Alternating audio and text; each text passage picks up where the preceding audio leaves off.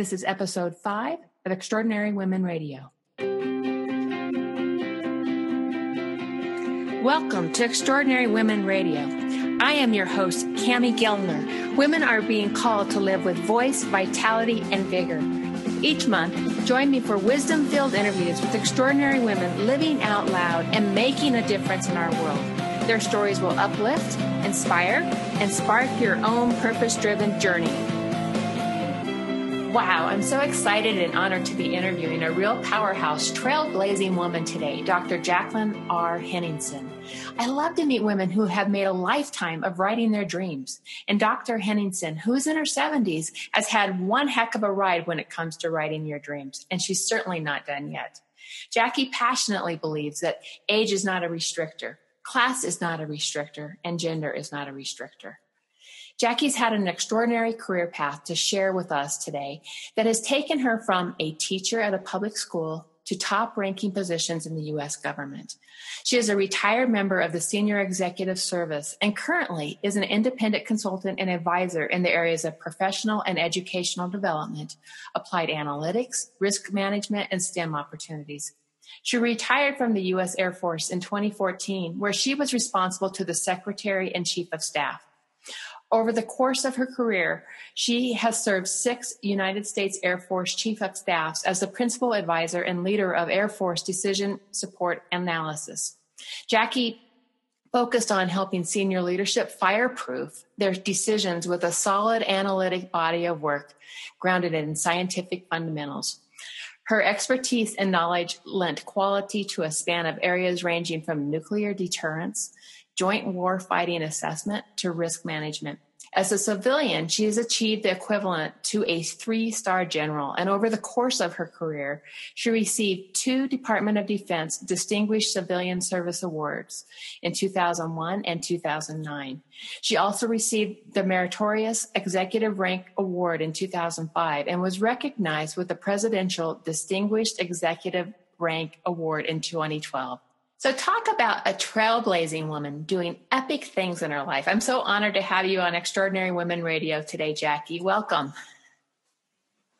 Thank you. Yeah, it's great to have you. So when we first met, you shared with me a poem that had been given to you as a young girl. And I'm going to share a bit of that poem with our Extraordinary Women Radio audience because I think it has a particularly important message. One day, through the primeval wood, a calf walked home, as good calves should, but made a trail all bent askew. A crooked trail is all calves do. Since then, three hundred years have fled, and I infer the calf is dead. But still he left behind his trail, and thereby hangs my moral tale. Now, I'm not going to read you this full poem by Sam Walter Foss. The story unfolds over the course of three thousand years, where dogs and sheep and horses and man follow the course of this crooked trail. And eventually, the poem ends with this last section. One day, a hundred thousand rout followed the zigzag calf about, and o'er his crooked journey went the traffic of a continent. A hundred thousand men were led by one calf near three centuries dead. They followed still his crooked way and lost one hundred years a day. For men are prone to go it blind along the calf's path of the mind and work away from sun to sun to do what other men have done. They follow in the beaten track and out and in and forth and back, and still their devious course pursue to keep the path that others do. They keep the path, a sacred groove along which all their lives they move. But how the wise old wood gods laugh, who saw the first primeval calf. Ah, many things this tale might teach, but I am not ordained to preach. Jackie, I love this love poem. It? Yeah, it's an awesome. Yeah. So tell us why this has stayed with you for so many years. How did this shape some of these important choices of your life? What's what's? Tell us the story behind it. You know, the really uh, interesting thing about when coming across this poem was it uh, matched something that I've done my whole life. I took a class, and it was a Saturday class, and it had absolutely nothing to do with my major. I was when I was in an undergraduate school. And it was an art for uh, young children class. And I had heard that this instructor was wonderful. And I just, you know, love anybody where there's somebody that's wonderful. You know, you've got to go see what's what's wonderful about them. Right. And so one Saturday morning, I took this class, and that's what he started the class with. And then he showed us how much he could learn about young children by watching the stage of their artistic uh, pictures. You know, how did they draw their family? Who was holding hands? It was very psychological, and I was very interested in psychology, and ended up with an undergraduate uh, uh, um, minor in psychology as well. So uh, when he read that poem, it just went, oh, my gosh, that just says so much. And through the years, it has stayed with me, this idea that people really, unless they carefully think about what they're doing, they will tend to just follow the easy path. Right. And, and when I came across, across things that seemed a little different or that uh, might lead a different way, I really consciously struck out to take those paths uh, and look for what was a groove and what was a journey. And uh, so this um, really is something that has inspired me my whole life.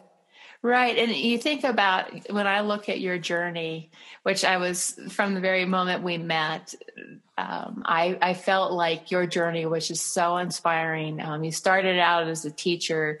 You, you took, you found your way into those top, um, top executive offices of the U S government. Um, so you certainly had to take some really different paths along the way to make some different choices, route your own trail in a way that was just not following everyone else. Mm-hmm. And some of it, uh, and as I'll talk about a little later, it's not always conscious. I call it uh, pulling threads. It's kind of like you look up at the sky or the universe or whatever it may be, and you'll see a, a thread hanging there, and you give it a little light tug to see, you know, what is that?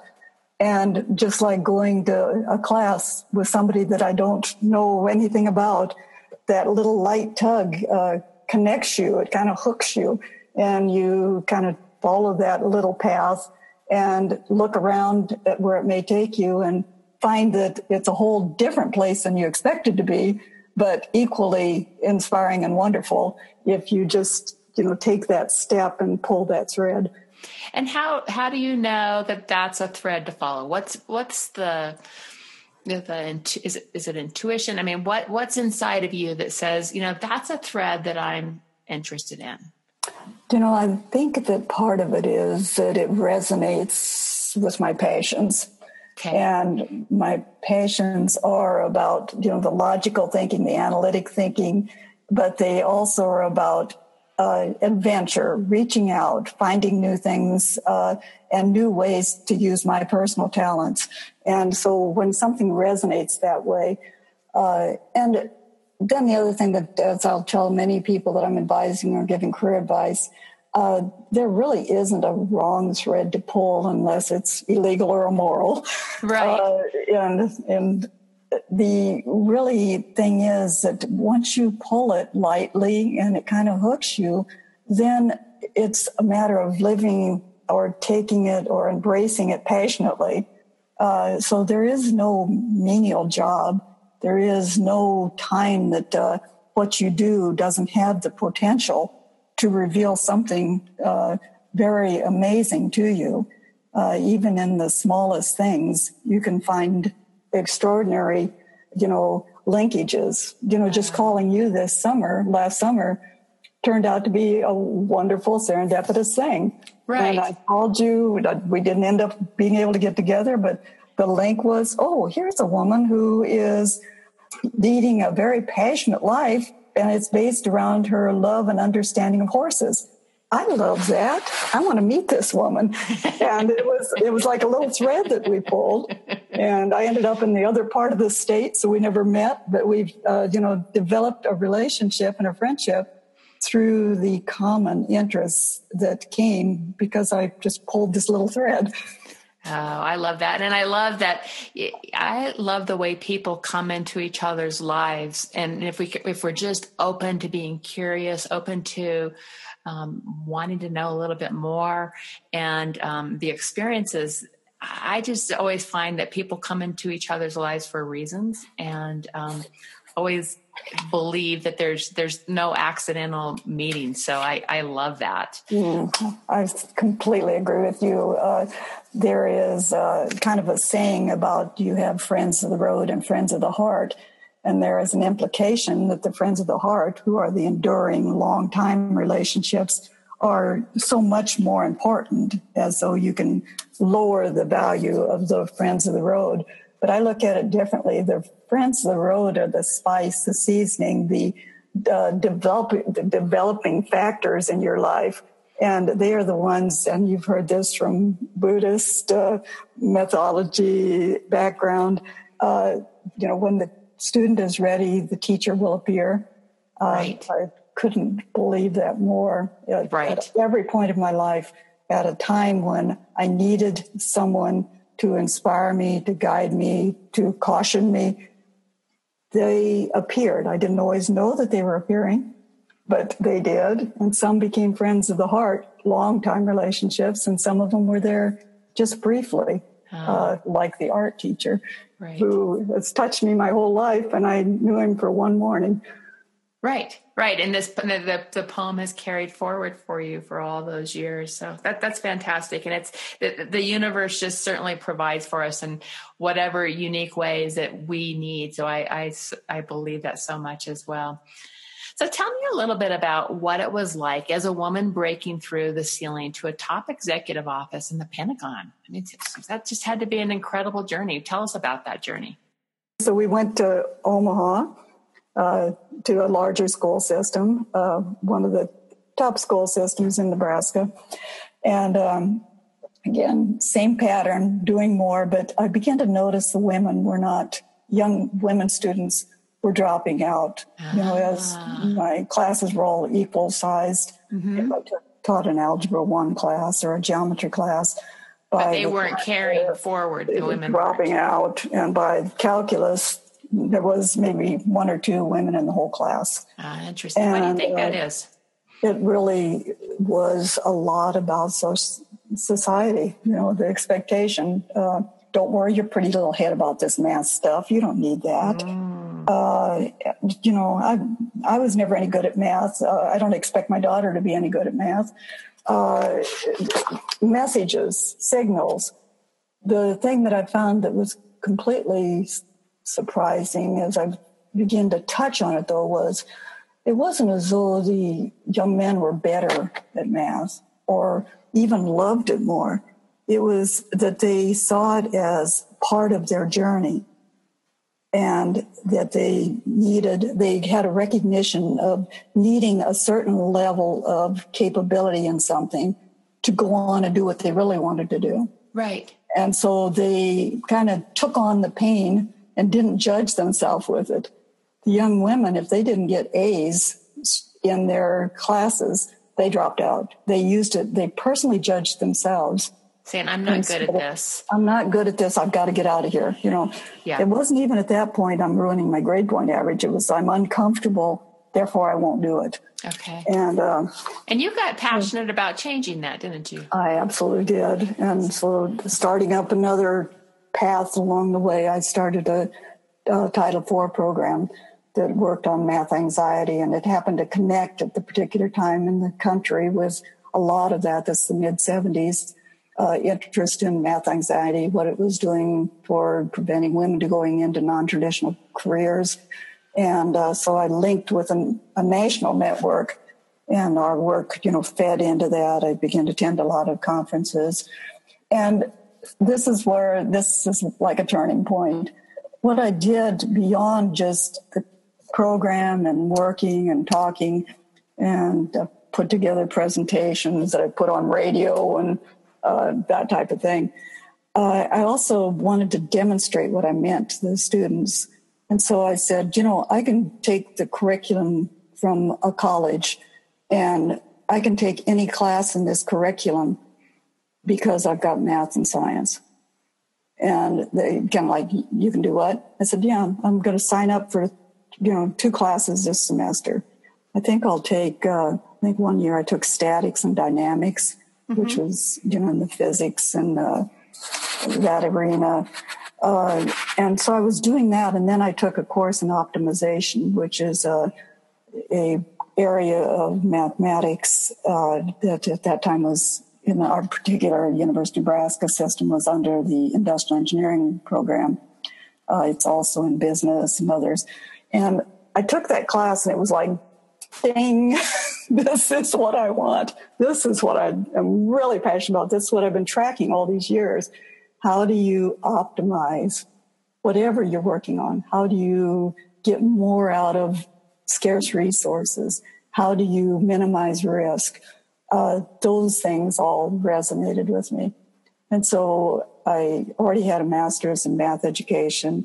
Uh, the University of Nebraska asked me to work, because of my work with women, to uh, they offered me the opportunity to get a PhD while I taught there, and worked on the uh, uh, let's see, it was the University President's Council on Women for the University of Nebraska, and uh, I accepted. So I t- had to take a little pay cut, actually, from okay. teaching, high school teaching. Mm-hmm. But I got this wonderful opportunity. I got to go back to school.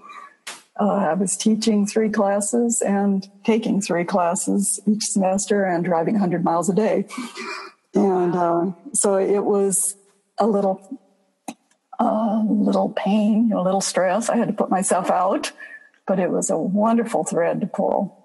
And, and so you started doing some really critical problem solving um, analysis there that you mm-hmm. were eventually able to be doing um, in, in the U S Air Force, where you're where you're solving um, very big problems for our nation. Mm-hmm. It, uh, it fit together. It was like, uh, again, I had no idea what path I was on. It wasn't like I've got this goal, which I don't have anything, there's nothing wrong with people having goals and saying, I want to become a lawyer and going for it. But I certainly didn't have that. I just loved learning. I was enthralled with the idea that I got to work on this degree towards this area that I loved, which is called operations research, by the way. And uh, I began to meet people, these friends of the road, friends of the heart, uh, in my classes that were from Strategic Air Command in Omaha. Mm-hmm. And they were taking night courses, and some of my courses were at night, and so I met them. And uh, so I'm rolling along here, never really thinking about the fact that at some point this program is going to end. I'm going to have my PhD, and then the question is, oh, okay, so now do you go back and become a high school teacher again, or what do you do?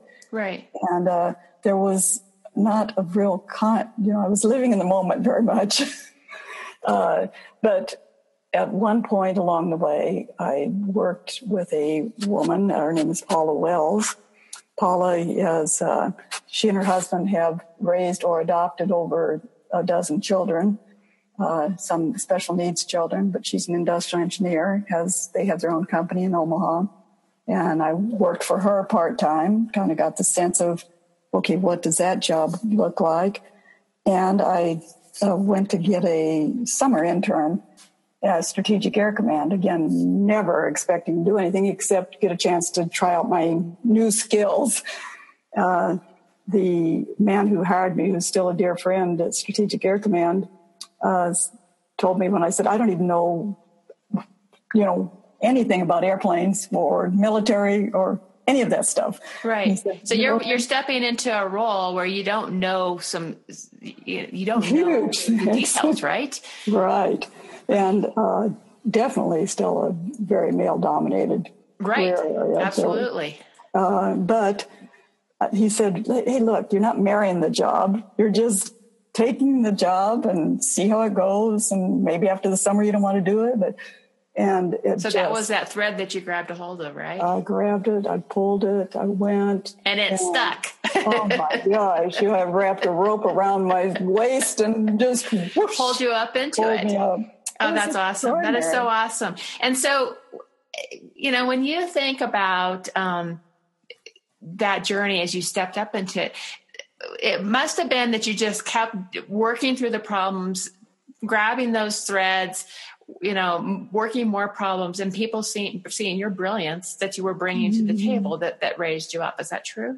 Well, uh, yeah, it was kind of a, a partnership type of thing. It's like I knew this area well. I mean, I w- the operations research right. uh, area I knew well, and I knew how to apply it.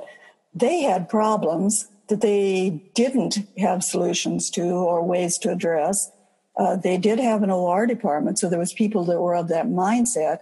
So they started me out working on problems that others had worked on. Right. Uh, but very quickly, I began to just look around, pulling the threads again, and I will call it wander around the building, and talking to people, found that there were all kinds of problems and all kinds of areas that could use the application of optimization and this logical work that I knew how to bring technically to right. the problem.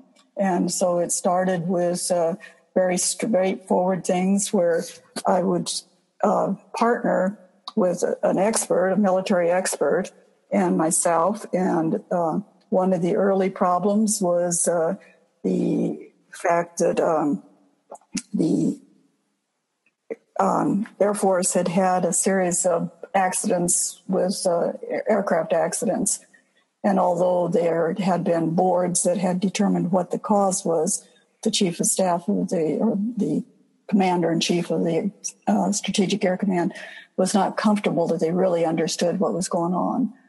And me, with my psychological background, my operations research background, I'd had a lot of work doing surveys and that uh, technical aspects of building surveys. Uh, he asked for a different, deeper look. And I happened to be the one that got the call and partnered with uh, some, again, experts in the aircraft. And we developed a way of looking at the question that dug a lot deeper into what were some of the uh, underlying causes. We actually, in the end, there was many things going on, but one of the things we uh, were able to change was the difference between the charts that were being used, or you might call them the maps, that were being used by the pilots and by the navigators. There was actually, it seems incredible now, but they were using different maps for reasons that were seemingly appropriate, but were, you know, the devil on uh, communication. And uh, so that whole thing came out of a lot of travel around the country, talking to young uh, flyers. Uh, it was this wonderful opportunity to, you say, travel the world and talk to people. And, and, and you were a, a woman in a very male-dominated industry, I am, I'm assuming. Very much. And, uh, you know, uh, I still tell people, don't don't assume that you don't have to dress for the job. Uh, you know, some people want to fight that. And I guess if you're in the fashion industry, you know, fight all you want. But if you're uh, aspiring to be a professional, then expect, don't get let what people expect to see get in the way of your ability to deliver. So if they expect to see a pro- professional person dress like a professional person, uh, show, show that you're, um, that you understand the job that you're uh, aspiring to or that you're in.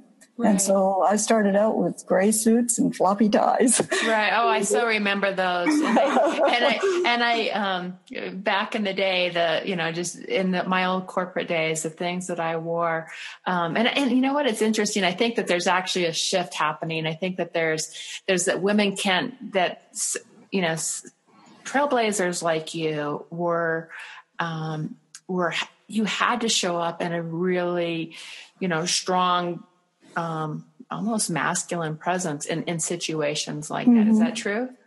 Yeah, you didn't have to. Now, I never went the route of, okay, I have to be a yelling, screaming, or any of those right. type of stereotypes. Mm-hmm. But I always, uh, but again, I said, don't let myself, don't let me get in my own way. Right. So right. how I look should not get in the way of what I can do. Right, and right. There's only so much you can do about how you look. I mean, you can, we, as women, we've got lots of opportunities to do makeup and haircuts and all of those kind of things.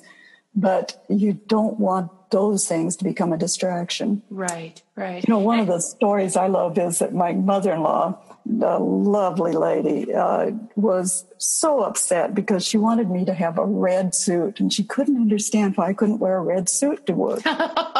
And she said, you know, you're just, you've got this red suit, you're lovely in it, why don't you wear it to work? And so when I finally, I'll call it, got over the barrier into the executive level, by then times were changing, but also I developed a persona, uh, a persona that I was passionate about analysis, and the way that I was going to tell people that is that they would see me in red. And so twenty years later, I was able to develop a, the expectation that although professional, they would see me in red. And so uh, bless her, I think about her every time I wear a red suit or a red anything, because oh, I love that. The, the young folks call me the lady in red. And oh, that's fantastic. And so it's it. What I love about that is is that, yes, you know, in those early, early days, it didn't feel, I mean, it just, it would have been a really hard thing for you to have shown up with.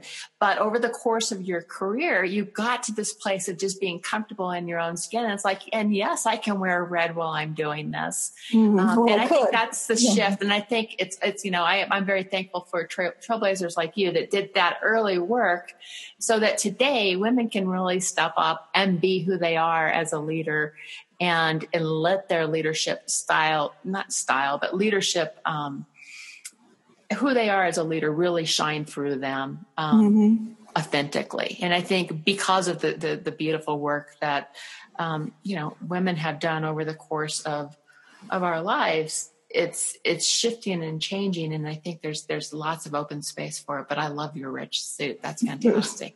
Yeah, it's it's been uh, very interesting, because I'll if I'm at a conference and I'm talking to a whole room full of people, I'll say, "And I'm wearing red because," and then they'll come back, "Because you're passionate about analysis," and the crowd all knows it. Oh, that's fantastic! So, so that's become yeah. part of who you yeah, are. It's my persona, right? Yeah. It's who I am. Yeah. Uh, so yeah. very. Works and it, well. And would you say that it's it's who you are at your very core? I mean, like inside that inside out that that the red suit really fits you, right? Yeah. yeah. And I wouldn't turn around and say, okay, you're a G S eleven or nine, and you should develop a, you know, come in and say, I'm doing this.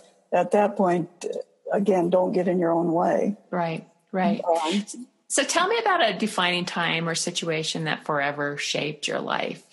Um, you know, perhaps. The, um, yeah, tell me I had been with the Strategic Air Command for uh, six years when they had a major reorganization of the Air Force and the whole, you know, whole nation. And the Strategic Air Command in Omaha was changed to a command that uh, was not just the Air Force. Uh, it was completely reorganized. You hear a lot about government reorganization. This was a major government reorganization.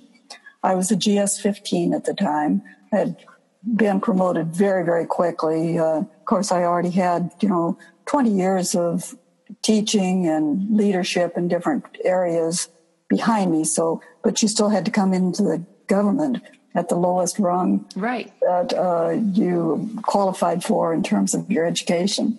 So with a P H D, I came in at a G S nine, uh, went to eleven, twelve, thirteen, fourteen and fifteen very quickly. So by nineteen ninety-one, I was, this still is astonishing to me to think about.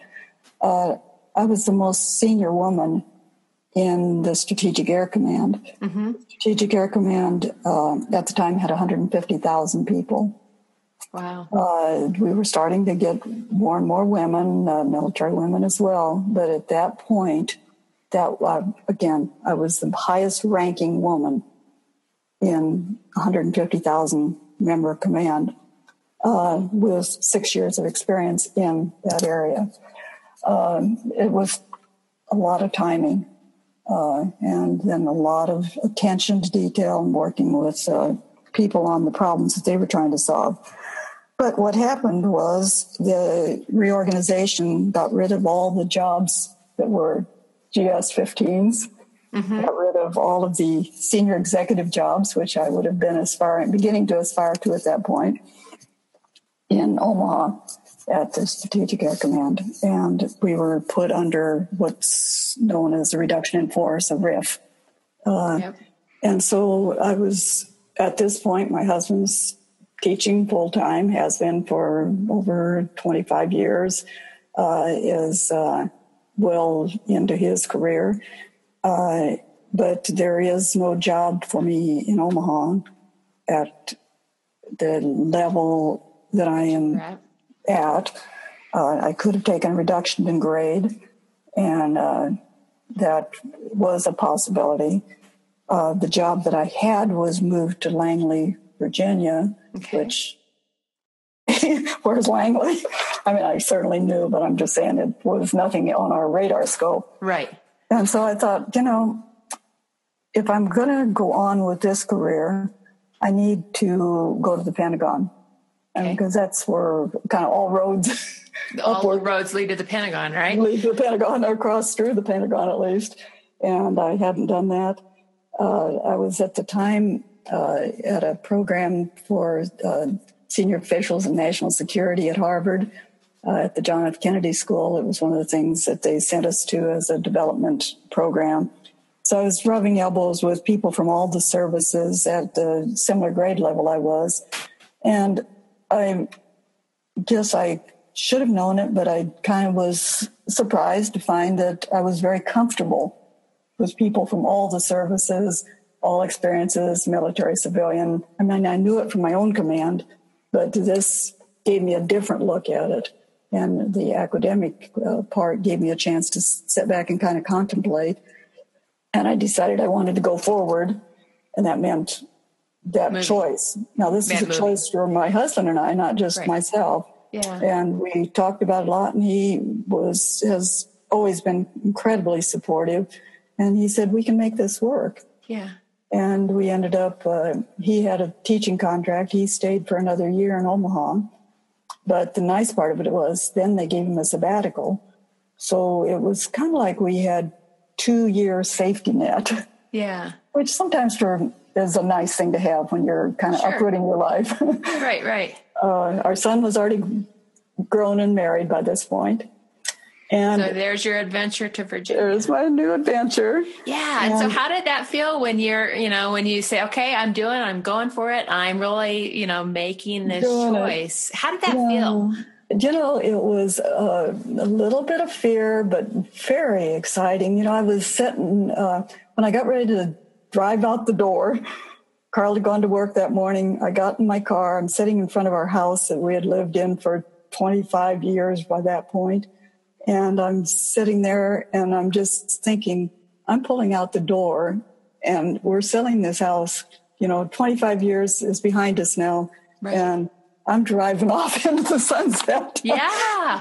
Yeah. That's kind it's, of what it felt like. And you know, what I love about that is, is the, um, you know, so it's so important for us to really realize that sometimes when we get these things, you know, the reduction in force, the R I F, which I, by the way, I despise the word reduction and reduction in force because it's, it's, it's so dehumanizing. There's nothing. And it's like, it's, it's, it, they, I think they choose R I F because it, it doesn't, you can't really picture the, the, the people associated with it. Yeah. Uh, I was part of a R I F several years ago when I left my corporate job to, to do, and where, it, you know, it led me down this journey to doing what I do today, when I'm, you know, which I'm on my, you know, my path of what I'm supposed to be doing.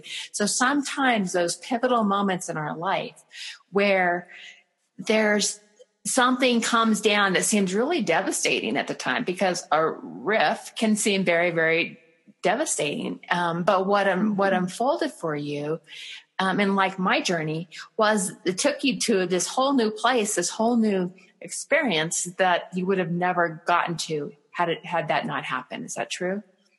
You are so right. You know, it's to me, uh, just as you were saying that, it's to me, it's like a flower opening. Yeah. We've been sitting inside this flower bud, and I would have been s- safe and happy, and I probably would have got a little bored, and then, you know, at some point started doing other stuff. So something would have happened uh, with the job or something. But instead, it's like the flower opened up, and there is this whole world out there, and it was a new world. And I'm in the Pentagon, and I'm walking the halls, and I'm got a portfolio of business that, I mean, you just, uh, the thing that I went into was like quite amazing. Uh, right. uh, the um, What does it feel like the very first day that you walked the halls of the Pentagon when you got there? Uh, it was just overwhelmingly, uh, you know, just like mouth open right. type of thing. And then they gave me my portfolio, and uh, you can't believe this portfolio I got. My portfolio, because I've been at Strategic Air Command, was the space launch and uh, strategic uh, weapon systems portfolio in the cost analysis program. Now, I had not been a cost analyst before, but they said, well, you're an operations research analyst. You can figure it out. So, here's oh, the folders. Take them and just go figure this out and let us no, know what you think, right? Yeah, and there's people around here who will help you, which there were. They were wonderful. But yeah. I mean, this is my portfolio. I've got to get it ready to present to the decision authority uh, who's going to decide whether to let a program, one of the big programs I was working on was called the Titan four missile. Titan four missile is the missile that launches rockets into space.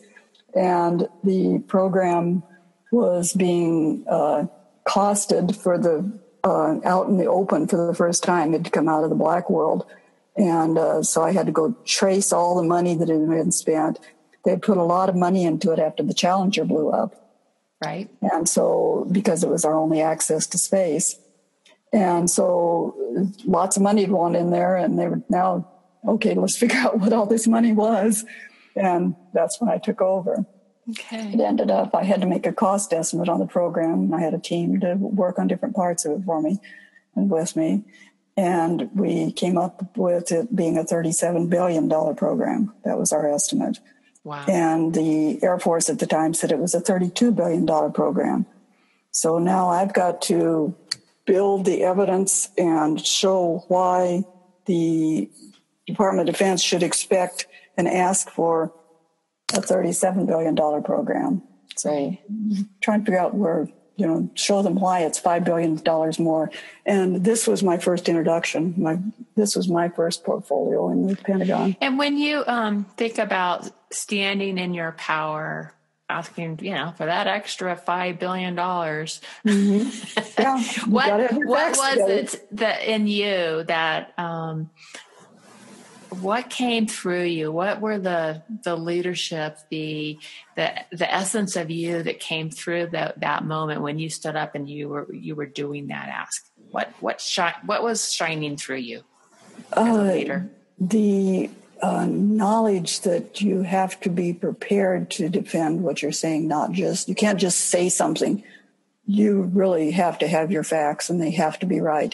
When you're spending money like that and you're uh, investing in technical issues like that, you really have to have your act together. Mm-hmm. And so I worked, um, I guess it was lucky that Carl was gone that first year, because I worked incredibly uh, many times through the night, you know, just being sure that everything that we'd done, we had to go out to all the contractors. They had to explain their program in more detail than they'd ever explained it.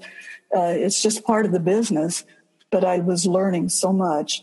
And I laugh sometimes. I tell the folks, you know, out in the courtyard of the Pentagon is a... Uh, an open area that's very beautiful with trees and bushes and uh, things there, benches, and luckily, because I had a tree that was my favorite tree, and I used to commune with that tree when it got too rough. Oh, that's fantastic, because you, yeah, took, you, you got out to nature, right? So what did that yeah. tree offer to you? I tell, yeah, I, just a little bit of solace, a little remem- remembrance of, uh, okay, back when you were a kid, you used to sit in the tree-lined front yard, and it was very, very... Uh, soothing, and you knew that all was going to be well. And now, okay, all is well. Now get back to work. uh, that, and that's that's so important for all of us to find those places, those touchstones in our touch touchstones in our life right. that we can really reground ourselves in, in those moments of difficulty, in those moments of of you know, I've got to really pull up my pants here and really, you know, be all that I can be, be you know, that courageous yeah. you. And yeah. and having something like that, a touchstone like that tree, like that, you know, what it stood for for you, you know, even taking you back to your childhood can be so powerful. I so I love that, you know, just as, you know, I, I encourage our listeners to think about what's your touchstone, what is mm-hmm. the place that fills you up, that that gives you the strength that you need when you're going to go have those tough conversations. So thank yeah, you for sharing it's that. Really very much so. You know, now I've, I've kind of incorporated into a phraseology that I use for myself now, but back then I just kind of felt. But now I tell myself, you know, breathe in God, breathe out life.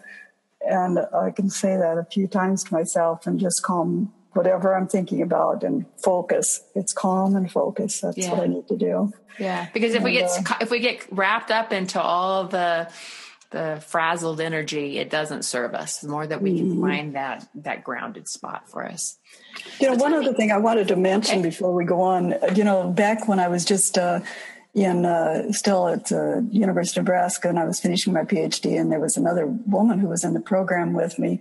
Uh, And she was in uh, studying her PhD was in a similar area, but she was uh, to become later the head of the environmental program for you know, or for Nebraska, for the uh, state of Nebraska. But at the time, we were both just turning thirty-eight to forty. You know, it was in that age bracket. Yeah. And I remember at one point she said to me, Uh, after, I don't know, something where a group of young women had, we were trying to encourage them to come into the program. We were talking to them, and she looked at me and she said, "Jackie, we just need to face it. Our glory days are over." And ah. another touchstone that has stayed with me, I thought, no, Anne, our glory days are not over. So oh. maybe just, you know, working my way through that riff with a little bit of no, Anne. Yeah, they're totally not over. And, and and what you did after that point is so incredible. And, and and now here you are, you're retiree in your seventies. And I know there's new things ahead of you, right? Mm, yes, uh, there certainly are. So what, what, what goals do you have ahead of yourself, ahead of you right now? You know, one of the goals I have, and I have been uh, working back and forth on it, but I'm having a little trouble because I'm so delighted with the time I have to read now.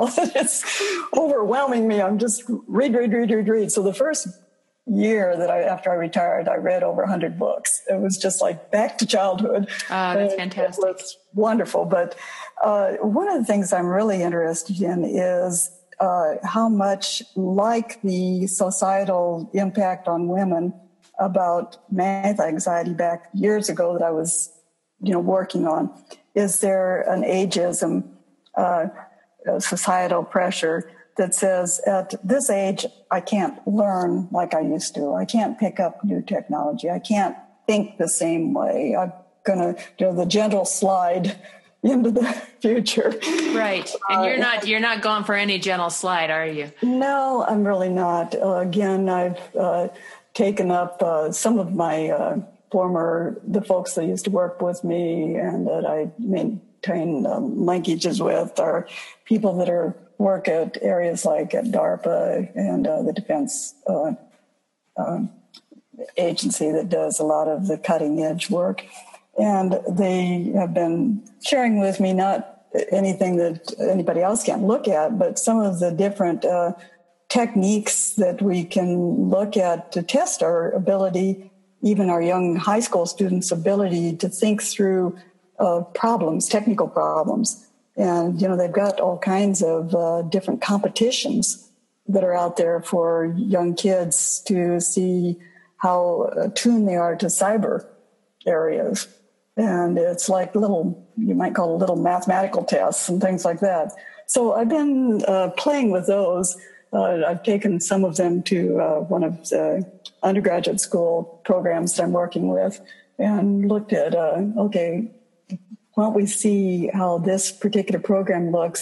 And I'm really interested in, so how does it look if you have motivated seniors uh, work in these areas?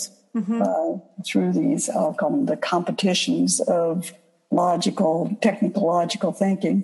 Uh, is there a, a decline? I'm finding the interesting part probably isn't in the decline. It's, uh, again, about focus. I've got to commit myself to focus, and uh, that uh, it isn't a focus that has to do with fuzziness. It's a focus of all the competing things that I'm inspired and want to do. So, it's which one to choose, right? Yes, right. So how are you choosing? Um, well, I'm not choosing well for the cyber right now. Okay. uh, I am really quite, as I've always been, very interested in, uh, you know, working with development of young people and uh, people who are uh, aspiring in areas where it takes their technical background, their STEM background. And so I find myself, if I've got the choice of me doing it, like working on a little technical area, coding or something like that, or me helping somebody else figure out how they can get into that area. Uh, right now, I lean more towards the helping others get into that area. So I continue to work a lot with uh, development of uh, young folks uh, in uh, educational forums. And that's uh, awesome. Yeah. That's awesome. So what three pearls of wisdom, as we wrap up today, can you leave our audience with? I think uh, there are many that I could choose, but I just, as I was thinking about your question, I think it comes around the word believe. Mm. And uh, the first one I'd say is believe in people. Unless they've given you a lot of reason, not a little reason, a lot of reason to not believe in them. One of my friends told me once uh, when I had, you know, not unintentionally, very unintentionally, not returned a call or snubbed them or did something, you know, walked past them when I was in a mental fog of trying to figure out something. And I, you know, apologized. And they said, you know, I chose not to, I know you, I chose not to take that personally. Mm-hmm. And I've written that down. That's important. Right. Not to take every slight personally. Know know the people that, and know the real realness of them. What have they always been to you? And then don't let little things uh, get in the way. Get in the way of right. their your belief. And I think that's really important right now because there's so much. Um, um, You know, just conversion. I mean, there's there's there's so much controversy across our nation, and you know, within families and all these different things. So believing in the people around us, mm-hmm. and, and don't get caught into the little little details. Yeah, know know who they really are, and, yeah. and honor yeah. who they really are. Okay, that's uh, beautiful. The second one is, uh, you know, believe in yourself.